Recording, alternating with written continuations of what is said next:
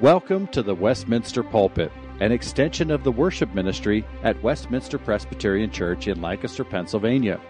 Please contact us for permission before reproducing this message in any format, and may this sermon nurture your life in a meaningful way as we proclaim our Savior.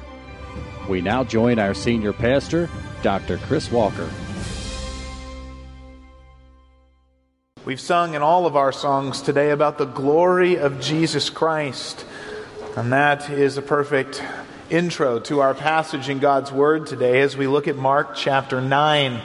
Now, last week we jumped back into the Gospel of Mark and we saw a distinct shift in focus.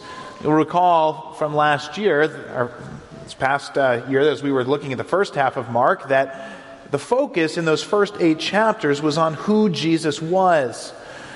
But having heard Peter confess that Jesus is the Christ, the Son of the living God, the focus has now shifted to a second question, namely, as the Messiah, what has Jesus come to do?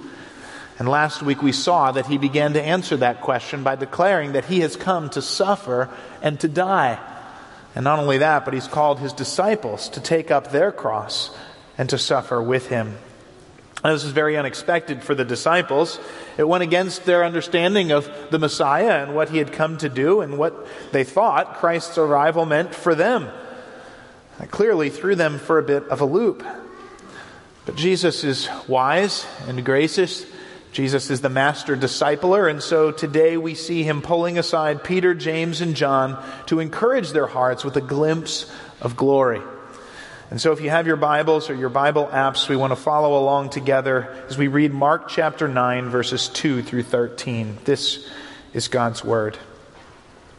And after six days, Jesus took with him Peter and James and John and led them up a high mountain by themselves. And he was transfigured before them, and his clothes became radiant, intensely white, as no one on earth could bleach them. And there appeared to them Elijah with Moses and they were talking with Jesus. And Peter said to Jesus, Rabbi, it's good that we are here. Let us make three tents, one for you, and one for Moses, and one for Elijah. For he did not know what to say, for they were terrified. And a cloud overshadowed them, and a, a voice came out of the cloud This is my beloved Son. Listen to him. And suddenly, looking around, they no longer saw anyone with them but Jesus only. And as they were coming down the mountain, he charged them to tell no one what they had seen until the Son of Man had risen from the dead. So they kept the matter to themselves, questioning what this rising from the dead might mean. And they asked him, Why did the scribes say that first Elijah must come? And he said to them, Elijah does come first to restore all things. And how is it written that the Son of Man, that he should suffer many things and be treated with contempt? But I tell you that Elijah has come, and they did to him whatever they pleased, as it was written of him. Father, I pray that you would use this text of your word to draw our hearts more to you. Give us a greater understanding of our Savior. We pray in Jesus' name. Amen. Now, knowing what's going to happen ahead of time can be either a blessing or a curse. A small example of this might be experienced uh, by any of you who stream your sporting events. Because see, if you, if you stream your sporting events, streaming services are delayed from real time. And so it might be happening that, that you're watching something, and just at the most suspenseful moment of the game, a friend of you who's watching on live TV texts you about what just happened. But you haven't seen it happen yet. And so, right at that moment of suspense, it's either a great blessing to know it's going to turn out in a touchdown or your team wins, or it's a great moment of resignation because no matter how good it looks, you know it's going to fail. Of course, that's just an anomaly of 21st century streaming technology, and it has incredibly limited significance since it has to do with a football game. But when it comes to real life and what's going to happen in history and in our lives, of course, we have no ability to know ahead of time what's going to happen. But God does. And He is perfectly wise in knowing what to reveal to His people in His Word about what is going to happen in the future. And that's really at the heart of the purpose of this passage here in Mark 9. Because as the confused disciples are wrestling with Jesus' statement about the Messiah's suffering, God encourages their hearts with a glimpse of Christ's coming glory, even as he also reaffirms Jesus' teaching that suffering is the path to that glory. And so this morning I want to look at each of those. I want to look at the glimpse of Christ's coming glory, and then I want to look at suffering as the path to that glory. We'll start in verses 2 through 8, where God gives the disciples here a glimpse of Christ's glory. Mark tells us that six days had passed since the first conversation about the Messiah's suffering. And even that detail should cause us to stop and pay attention. Because very rarely in any of the Gospels, and particularly in Mark, are any specific details about the number of days in the time given outside of the three days in the tomb in Jesus' resurrection. Mark says a lot of things like, and immediately this happened, or after some days they went about and did this. But here we have the specific detail of after six days. And for that to be true, it's clear that the event on the mountain here must have made a deep impression on the disciples for them to re- remember it with such clarity.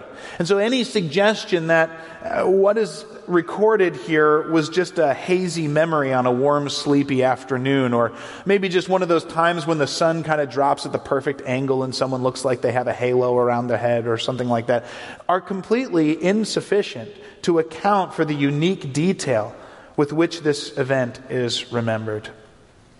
Mark, of course, you remember, is writing Peter's eyewitness testimony. And he writes that Jesus took these three disciples up on a mountain, and while there, Jesus was transfigured before them. That is, he was changed in appearance before them.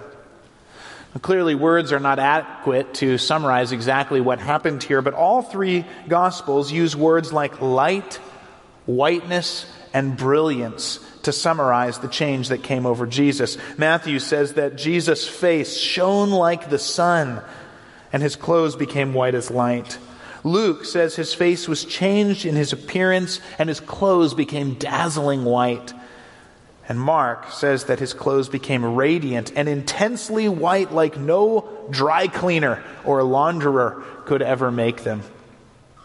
And back in 1993, Tide released its Tide with Bleach, as well as a ad campaign for it. They showed a, a, girl riding her bike with her white sweater on through the mud puddle and splashing mud up on her sweater and her socks all brown with mud, and then miraculously Tide with bleach restored their whiteness.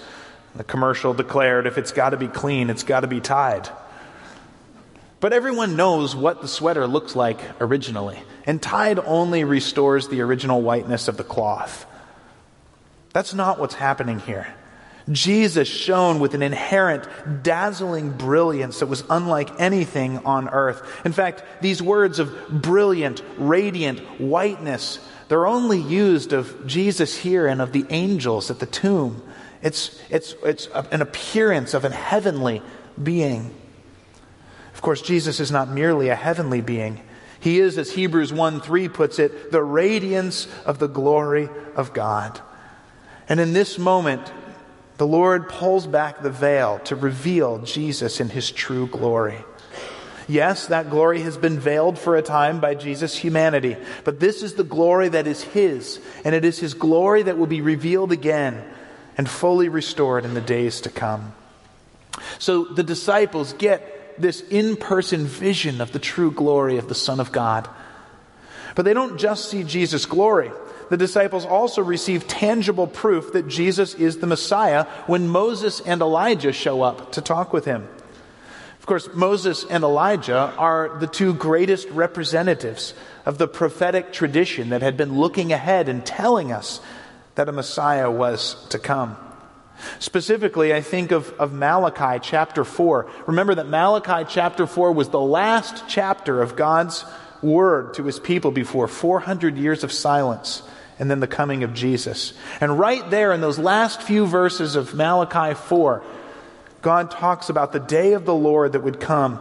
And in those last three verses, he draws attention to Moses and the law of God that was revealed through Moses and to Elijah, who would show up before the day of the Lord. So when Moses and Elijah show up and speak with Jesus, it's another sign to the disciples that this is the Messiah the one these two had been pointing to, the one that the, the last chapter of God's Word had, had drawn attention to as they prepared for the coming of the day of the Lord and God's Messiah.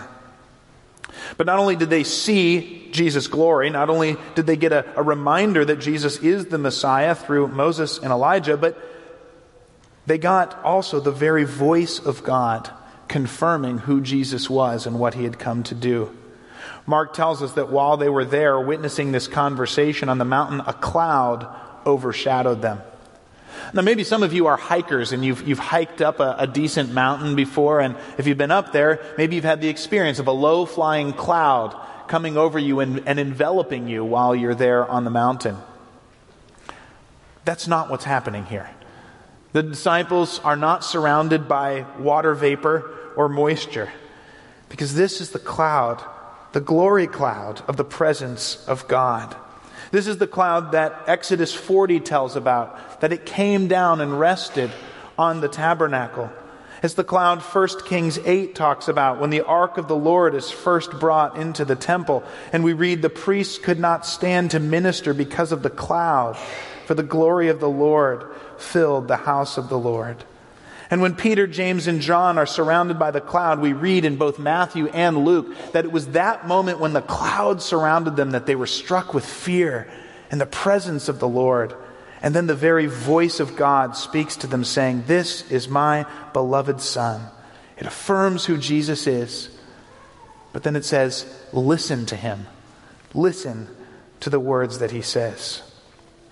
Now, I can only imagine what it must have been like for three everyday fishermen of Israel to suddenly come face to face with Moses and Elijah. These are the greatest men in the history of our, our people.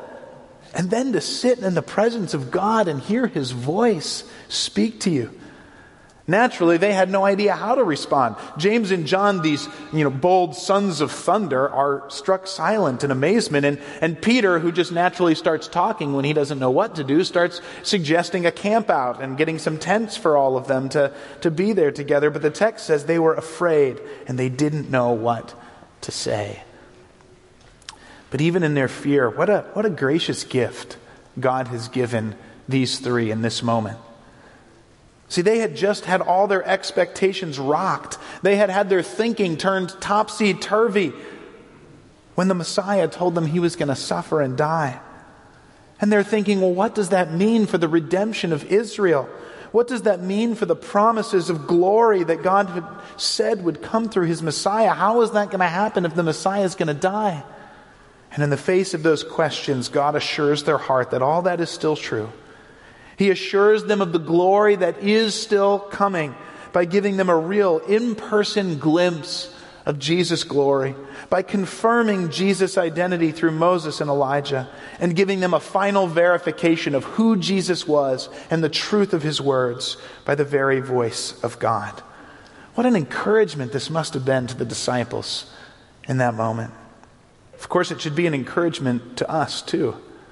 Maybe we ask questions like this sometimes. Maybe we look around us and say, well, will God really come again in glory? How can I be sure?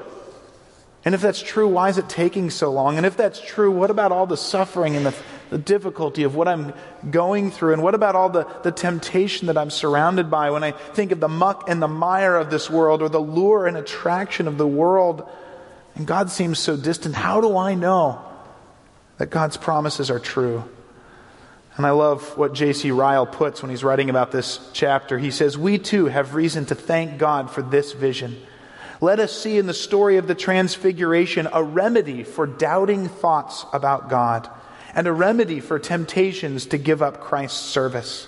Because the vision of the Holy Mount is a gracious pledge that glorious things are in store for the people of God.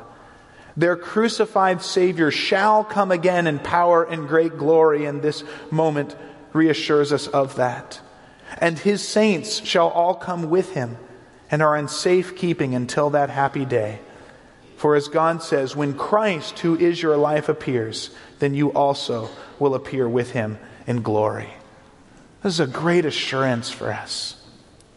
But maybe there's some of you here who say, well, that's all well and good to say that this is an assurance, but But I didn't experience this. Oh, great for Peter, James, and John. They got surrounded by the glory cloud. They, they saw the vision and the dazzling white, but I haven't experienced that.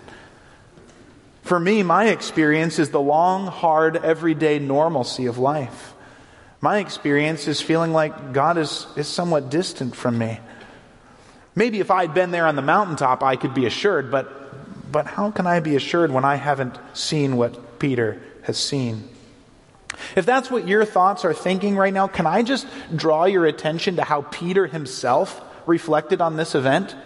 See, in 2 Peter chapter 1, verse 16, Peter talks about what happens here on the Mount of Transfiguration. He says that he did not follow cleverly devised myths when he made known the power and coming of our Lord Jesus Christ, but he was an eyewitness of Christ's majesty, and he himself heard the voice of majestic glory on the mountain.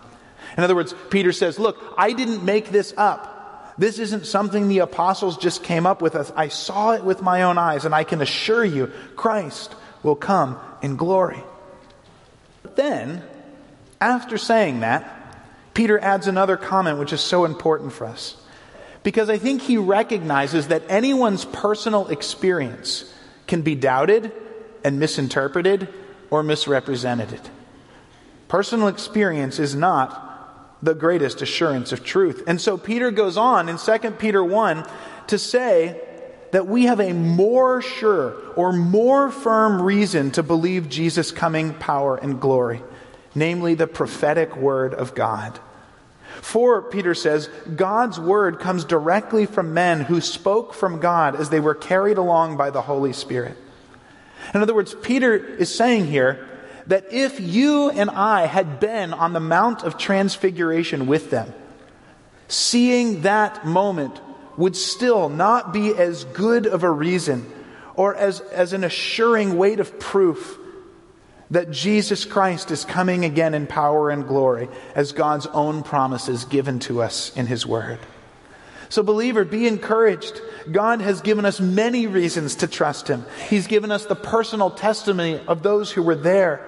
He's given us this glimpse of Jesus' glory through His Word, and then He has given us His promises spoken by the Holy Spirit, all that we might be assured that Jesus is the Christ and He will come again in power and glory to save anyone who has put their faith in Him.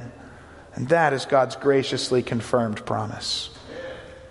Well, this is the glimpse of God, Jesus' glory, but I want to move on now to see, secondly, that Jesus affirms that suffering is the path to this glory. The affirmation that suffering is his path to glory begins with Jesus' conversation with Moses and Elijah. It sure would be wonderful to know what they said, wouldn't it? What, what did, Peter, what, did, what did Peter hear? What did Moses and Elijah talk about with Jesus? And Mark doesn't give us any details, but Luke does tell us the subject of their conversation. And Luke, in his gospel, tells us that Moses, Elijah, and Jesus were talking about Jesus' departure that he was about to accomplish in Jerusalem. In other words, in the very moment revealing Jesus' glory and identity in the Messiah, the discussion between the prophets and Jesus was about his death that was coming. What an affirmation that yes, Jesus is the Messiah, but yes, suffering is what he is called to go through. And of course, if that weren't enough, God's own voice says, Jesus is my beloved Son. He confirms his identity, but then says, and listen to him. And what are they supposed to listen to? Well, everything he has said, of course, including Jesus' words that he is about to suffer and to die.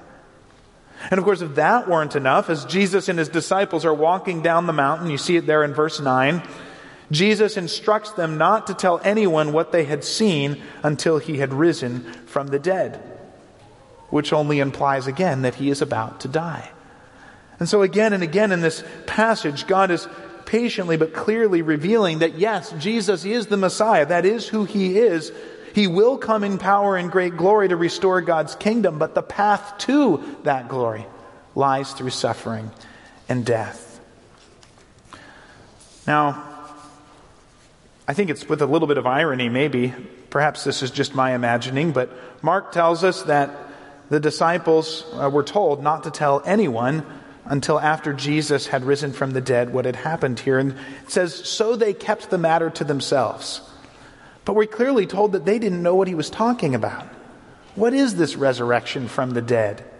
And not only that, but can you imagine Peter and James and John coming down as these three fishermen and saying, Well, guys, uh, this afternoon we met with Moses and Elijah and uh, also heard the voice of God himself, and the main takeaway is the Messiah is going to die.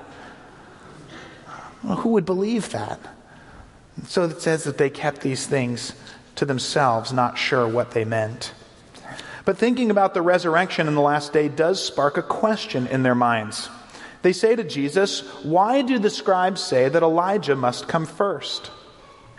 Now, I confess I'm not 100% sure what the connection is between Jesus' statement and their question. Perhaps they feel that Jesus' statement about the resurrection seems so imminent that it implies that Elijah's not coming. Or maybe they want to suggest, Jesus, why do you need to die if Elijah's going to restore all things? Those seem to be at odds with one another.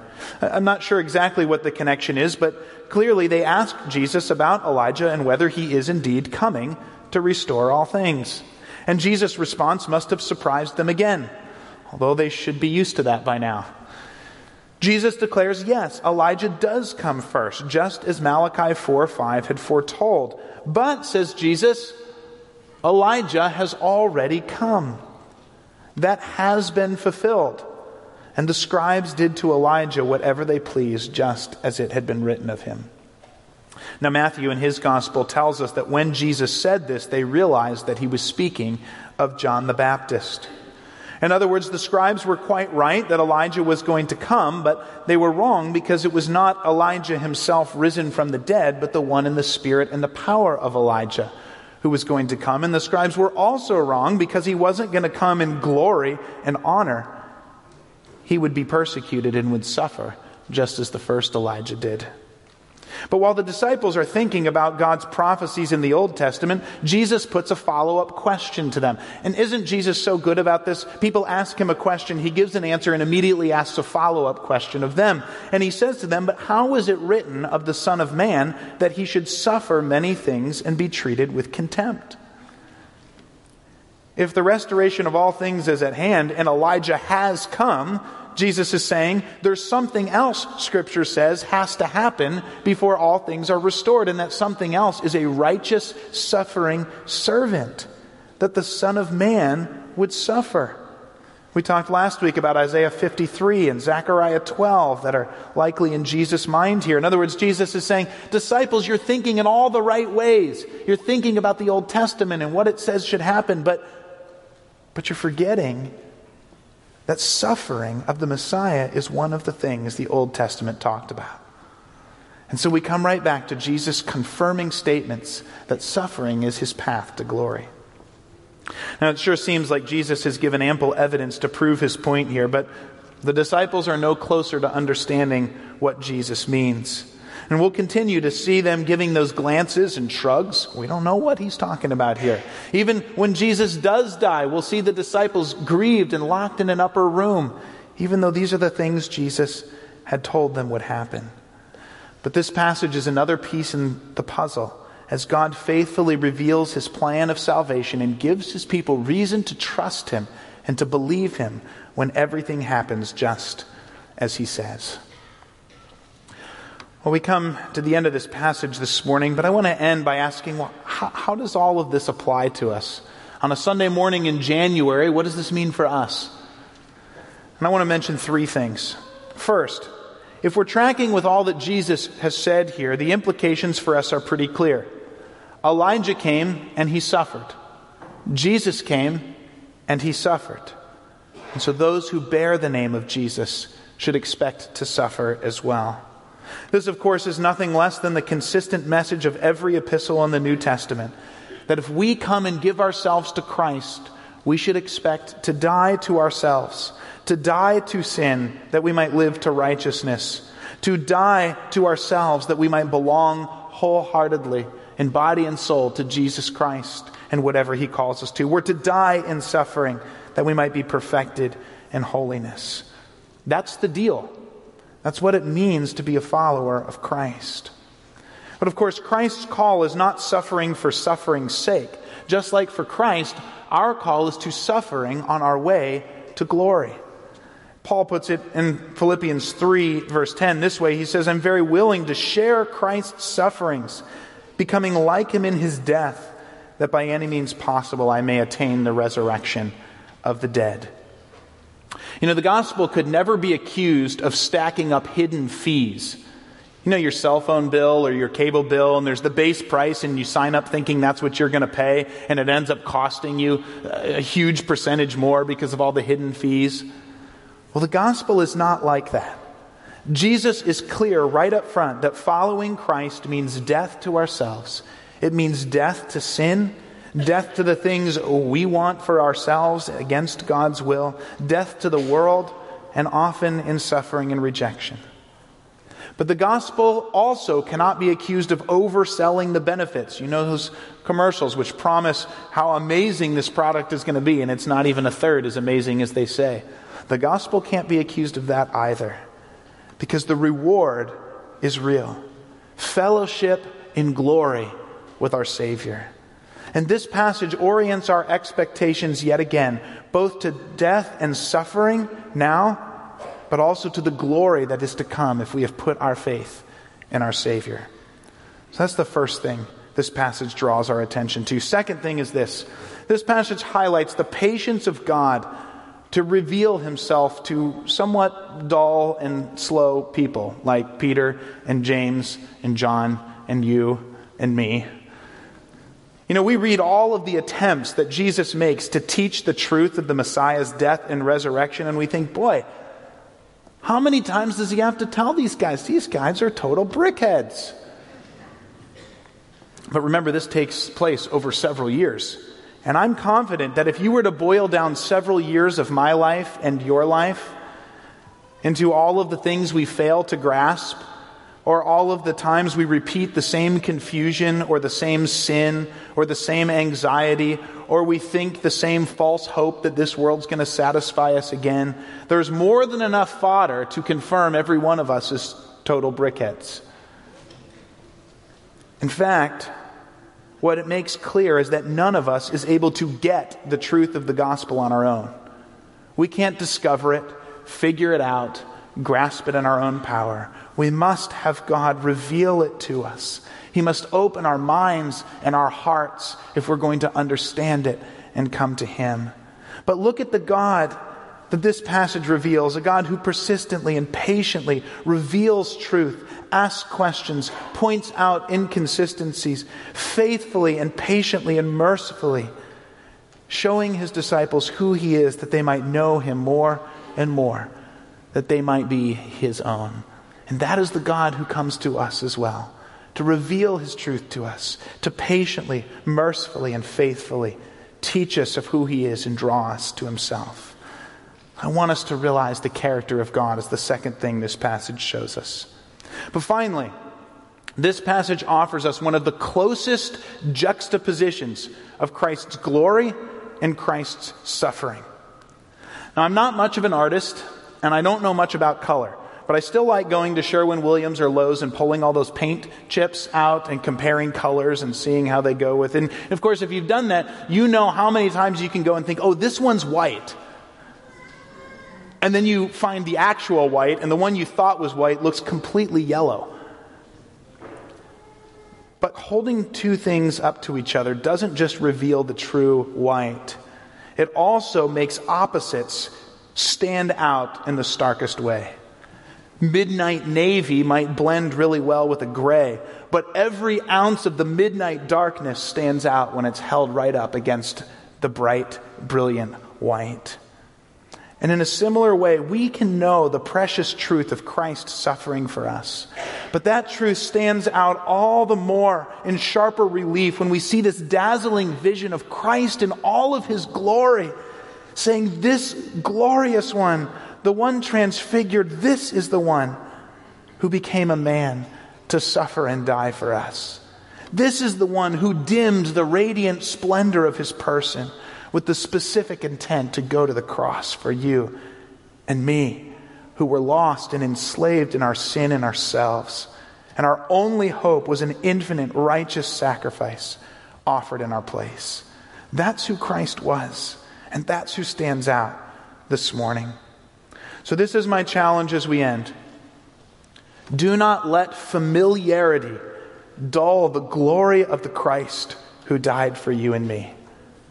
And do not allow another hearing of the gospel, the good news of Jesus Christ, go by without repenting of sin and trusting in Christ as your Savior.